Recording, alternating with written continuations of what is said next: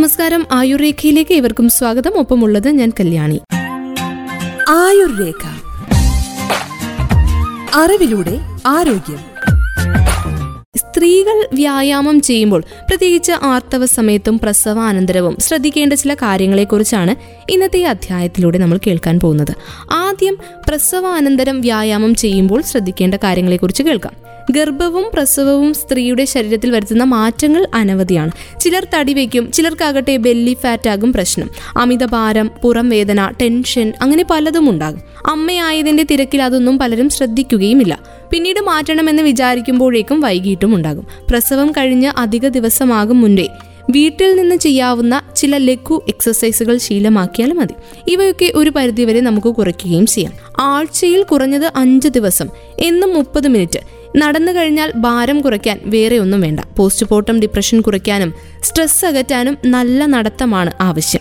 നടക്കാൻ പോകുമ്പോൾ കുഞ്ഞിനെയും ഒപ്പം കൂട്ടാം. സ്ട്രോളറിലോ ഫ്രണ്ട് കാരിയറിലോ കുഞ്ഞിനെ ഇരുത്തുന്നതാണ് നല്ലത്. Interval walk rolling hills walk speed walk meditative walk എന്നിങ്ങനെ പലതരം നടത്തങ്ങളുണ്ട്. ഇഷ്ടമുള്ളത് തിരഞ്ഞെടുക്കാം. പ്രസവശേഷം വയറ് ചാടുന്നത് കുറയ്ക്കാനായിട്ട് അടിവയറിലെ മസിലുകളെ ബലവത്താക്കുന്ന ഡീപ്പ് ബ്രീത്തിങ് പരീക്ഷിക്കാം.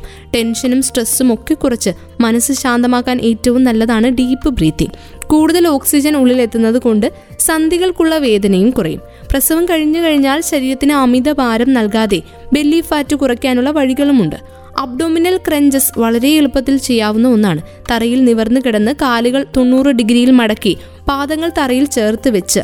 കൈകൾ തലയുടെ പിന്നിലായി വെച്ചുകൊണ്ട് തോളു മുതൽ തല വരെയുള്ള ഭാഗം തറയിൽ നിന്ന് പതിയെ ഉയർത്തുക. അഞ്ച് തവണ ഇങ്ങനെ ചെയ്യുന്ന എക്സസൈസിനാണ് അബ്ഡോമിനൽ ക്രഞ്ചസ് എന്ന് പറയുന്നത്. കൈവിരലുകൾ കൂട്ടിപ്പിടിക്കേണ്ട കാര്യമില്ല.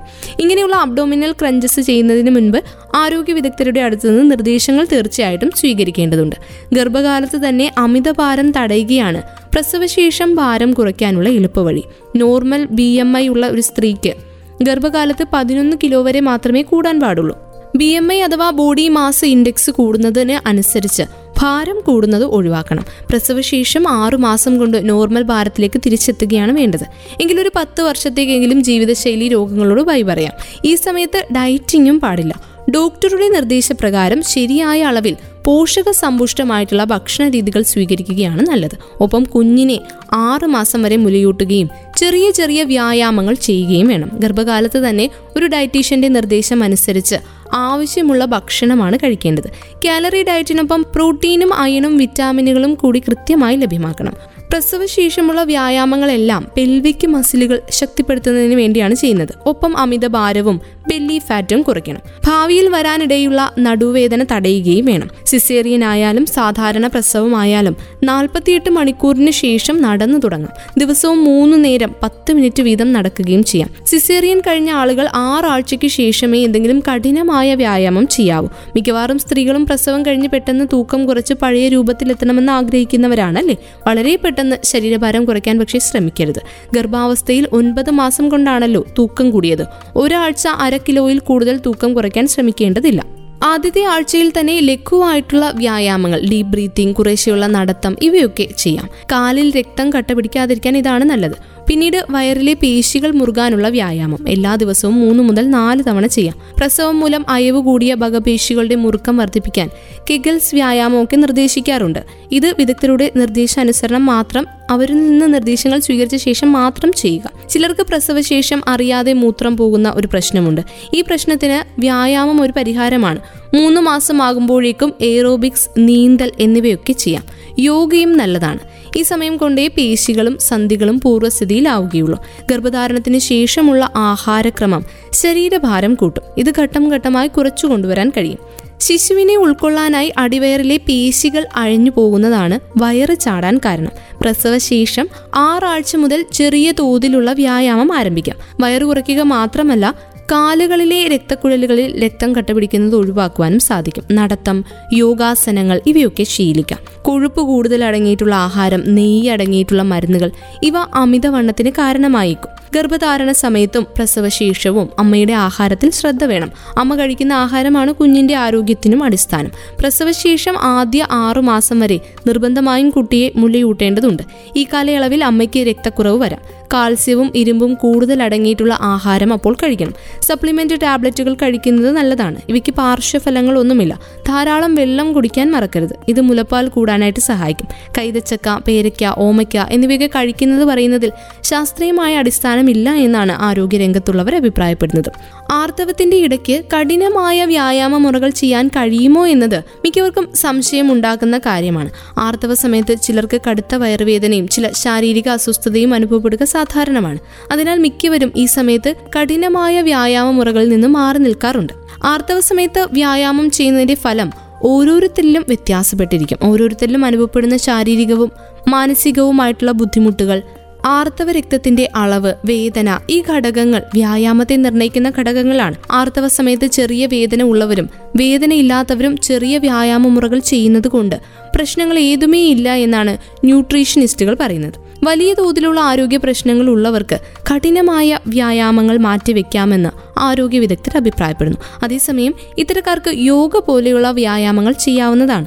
ചെറിയ തോതിലുള്ള വ്യായാമങ്ങൾ ശാരീരിക അസ്വസ്ഥതകൾ കുറച്ച് രക്തചംക്രമണം വർദ്ധിപ്പിക്കും. ആർത്തവ സമയത്ത് ആയാസകരമല്ലാത്ത ചെറിയ വ്യായാമ മുറകൾ നല്ലതാണ്. വെയ്റ്റ് ലിഫ്റ്റിംഗ് പോലെയുള്ള കഠിനമായ വ്യായാമങ്ങൾ ഒഴിവാക്കി യോഗ സ്ട്രെച്ചിങ് ഇവയൊക്കെ പരിശീലിക്കാം. നീന്തൽ സൈക്ലിംഗ് ചെറിയ നടത്തം ഇവയൊക്കെ ചെയ്യാം. ഇത് ആർത്തവ സമയത്ത് ശാരീരിക ഊർജം വർദ്ധിപ്പിക്കുന്നതിനൊപ്പം മൂഡ് മെച്ചപ്പെടുത്തുകയും ചെയ്യും. അതേസമയം ഏതുതരം വ്യായാമങ്ങൾ ചെയ്യുന്നതിന് മുൻപും ശാരീരിക അവസ്ഥ നന്നായി മനസ്സിലാക്കണം. പൂർണമായും വിശ്രമം എടുക്കാനാണ് ആഗ്രഹിക്കുന്നതെങ്കിൽ അങ്ങനെ തുടരാം. ശരീരത്തെ നന്നായി മനസ്സിലാക്കിയിട്ട് മാത്രമേ വ്യായാമ മുറകളിലേക്ക് കടക്കാൻ പാടുള്ളൂ. ഇന്നത്തെ കാലത്ത് ശാരീരികമായ ഫിറ്റ്നസ് പാലിക്കുക എന്നത് ഒരു നല്ല ശീലം എന്നതിനേക്കാൾ ജീവിത വിജയത്തിനുള്ള ഒരു മുന്നുപാധിയായി മാറിക്കഴിഞ്ഞിരിക്കുകയാണ്. അത് മാത്രമല്ല നിത്യജീവിതത്തിൽ നടക്കാനും കോണിപ്പടികൾ കയറാനും ഒക്കെ ചെലവിടുന്നതിൽ എത്രയോ അധികം നേരം ഇരുന്നോ കിടന്നോ ഉള്ള സ്മാർട്ട് ഫോൺ ലാപ്ടോപ്പ് ഇവയുടെ ഉപയോഗത്തിന് വേണ്ടി ചെലവിടുന്ന നമ്മളിൽ. പലർക്കും വ്യായാമം ആയുരാരോഗ്യ സൗഖ്യങ്ങൾ വർദ്ധിക്കാനുള്ള പരിശ്രമത്തിന്റെ ഭാഗം കൂടിയാണ്. ചിട്ടയായ വ്യായാമവും സമീകൃതമായിട്ടുള്ള ഭക്ഷണക്രമവും തന്നെയാണ് ആരോഗ്യത്തിലേക്കുള്ള ആദ്യപടികൾ എന്നതിൽ സംശയമില്ല. വ്യായാമം ചെയ്ത് ശരീരം ഫിറ്റായി സൂക്ഷിക്കുക എന്നത് നമ്മുടെ ആത്മവിശ്വാസത്തെ കൂടി സ്വാധീനിക്കുന്ന ഒരു കാര്യമാണ്. ആത്മവിശ്വാസം വീണ്ടെടുക്കാൻ വ്യായാമത്തെ കാര്യമായി ആശ്രയിക്കുന്നവരിൽ മുൻപന്തിയിൽ സ്ത്രീകൾ തന്നെയാണ്. പ്രസവം പോലെയുള്ള പലതിന്റെയും പേരിൽ കൈവിട്ടു പോകുന്ന ഫിറ്റ്നസ് അത് വീണ്ടെടുക്കാൻ ദിവസവും മണിക്കൂറുകളോളം വ്യായാമത്തിന് വേണ്ടി ചെലവിടുന്നവരാണ് പല സ്ത്രീകളും. ഇങ്ങനെ കൃത്യമായി വ്യായാമം ചെയ്തുകൊണ്ട് മുന്നോട്ടു പോകുന്ന പലരുടെയും എക്സർസൈസ് ഷെഡ്യൂളുകൾ തകിടം മറിക്കുന്ന ഒന്ന് അവരുടെ ആർത്തവം അഥവാ മെൻസസ് എന്ന ജൈവിക പ്രക്രിയയാണ്.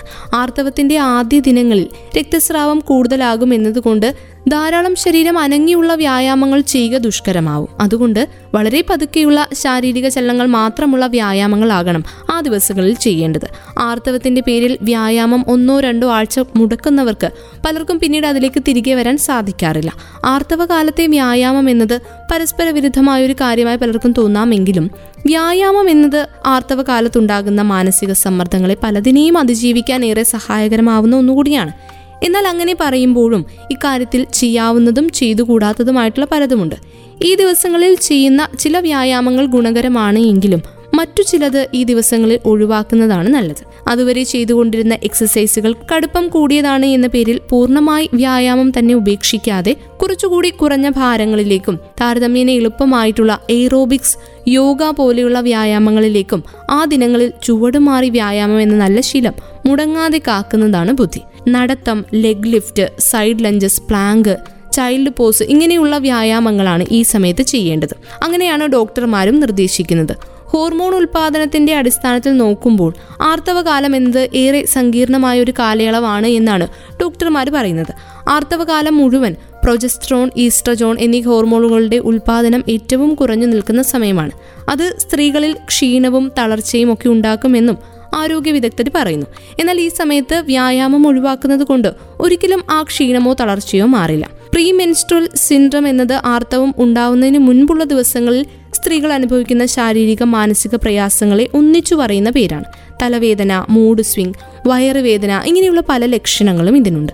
ഒരുപാട് ശരീരം ഇളകാത്ത ചെറിയ തോതിലുള്ള എറോബിക് എക്സസൈസുകൾ ഈ ലക്ഷണങ്ങളിൽ കുറവുണ്ടാകും. എൻഡോർഫിനുകൾ സന്തോഷം പകരുന്ന ഹോർമോണുകളാണ് എന്നാണ് ഇതുവരെയുള്ള പല പഠനങ്ങളും പറയുന്നത്. ഒരാൾ വ്യായാമത്തിൽ ഏർപ്പെടുന്ന സമയത്ത് എൻഡോർഫിനുകൾ എന്നറിയപ്പെടുന്ന ഫീൽ ഗുഡ് ഹോർമോണുകൾ ശരീരത്തിൽ അനവധിയായിട്ട് ഉൽപ്പാദിപ്പിക്കപ്പെടും. അത് ഉത്കണ്ഠ വിഷാദം ശരീരവേദന ഇവയ്ക്കൊക്കെ ആശ്വാസം പകരുകയും നമ്മുടെ മനോനില കുറച്ചുകൂടി പ്രസന്നമായ നിലയിലേക്ക് മാറ്റുവാൻ സാധിക്കുകയും ചെയ്യും. ഡിസ്മെനോറിയ എന്നും അറിയപ്പെടുന്ന പിരീഡ്സ് പെയിൻ കുറയ്ക്കാനും ഇങ്ങനെയുള്ള ഹോർമോണുകൾക്ക് എൻഡോർഫിൻ എന്ന ഹോർമോണുകൾക്ക് സാധിക്കും. അങ്ങനെയാണ് പറയപ്പെടുന്നത്. ഈ എൻഡോർഫിനുകൾ എന്നാൽ സന്തോഷം പകരുന്ന ഹോർമോണുകളെ വിളിക്കുന്ന പേരാണ്. അപ്പോൾ എന്തായാലും വ്യായാമത്തിൽ ഏർപ്പെടുമ്പോൾ എൻഡോർഫിനുകൾ ശരീരത്തിൽ ധാരാളം ഉൽപ്പാദിപ്പിക്കപ്പെടുമെന്നാണ് ആരോഗ്യ വിദഗ്ധരൊക്കെ പറയുന്നത്. എന്തായാലും ഇന്നത്തെ ആയുർരേഖയിലൂടെ നമ്മൾ കേട്ട് കഴിഞ്ഞത് പ്രസവാനന്തരവും ആർത്തവ സമയത്തും വ്യായാമങ്ങൾ ചെയ്യുമ്പോൾ ശ്രദ്ധിക്കേണ്ട കാര്യങ്ങളെക്കുറിച്ചാണ്. വീണ്ടും അടുത്ത അധ്യായത്തിലൂടെ കൂടുതൽ ആരോഗ്യ അറിവുകളുമായി എത്താം. ഇത്രയും സമയം ഒപ്പമുണ്ടായിരുന്നത് ഞാൻ കല്യാണി. തുടർന്നും കേട്ടുകൊണ്ടേയിരിക്കും radio Mangalam ninety one point നാടിനൊപ്പം നേരിനൊപ്പം.